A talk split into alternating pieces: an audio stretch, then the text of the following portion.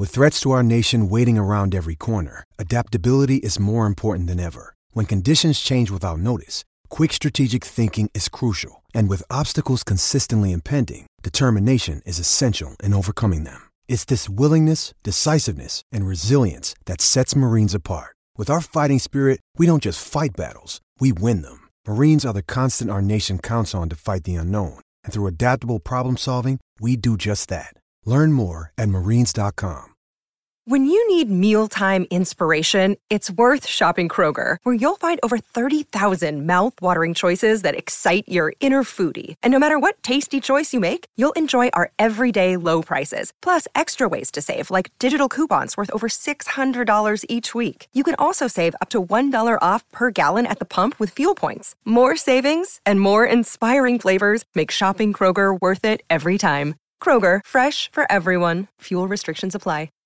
Hey guys, Giants beat reporter Zach Rosenblatt here from NJ Advance Media, and this is your latest update powered by the Talk is Cheap podcast. Giants training camp kicked off at Quest Diagnostic Center in East Rutherford on Wednesday, and it was an interesting first day to say the least. The craziest thing that happened involved something many had never seen in a training camp before, a player that was essentially cut on the field during practice. Here's what happened. Tight end Calvin Benjamin, who had signed with the Giants earlier this offseason in hope of reviving a once promising career, was pulled off to the side and was talking with Joe Judge for a while as the team stretched for practice. General Manager Dave Gettleman eventually came over and things appeared to get heated. Then Benjamin ripped off his helmet and walked off the field with Gettleman chasing after him. Benjamin was officially cut from the team a few hours later. The Giants were also without a lot of their notable players, and running back Saquon Barkley was at the top of that list. The star player is on the physically unable to perform list as he recovers from knee surgery and isn't expected to practice for a while, but he was on the field and in a sweatshirt and was running around a bit with some of the other injured players.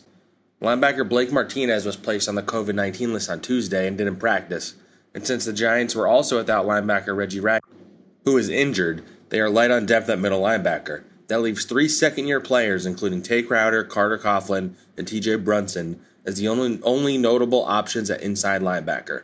That might be why the Giants hosted veteran linebacker Todd Davis for a visit on Tuesday. The former Vikings and Broncos linebacker had added some depth to a position that clearly needs it right now. Cutting Benjamin opened up a roster spot. In the first practice, quarterback Daniel Jones struggled a bit as the Giants mostly focused on red zone drills, frequently missing his targets, including Kenny Golladay, and at one point hitting the back of defensive back Logan Ryan on a pass in the corner of the end zone intended for Sterling Shepard. It's only day 1 though, so no need to panic just yet. And also, Daniel Jones hung out after practice and got some extra throws in with Kenny Golladay, who is expected to be his number 1 option after signing as a free agent. For all the latest Giants news, turn to the sports section of NJ.com and download the Talk is Cheap podcast wherever podcasts are available.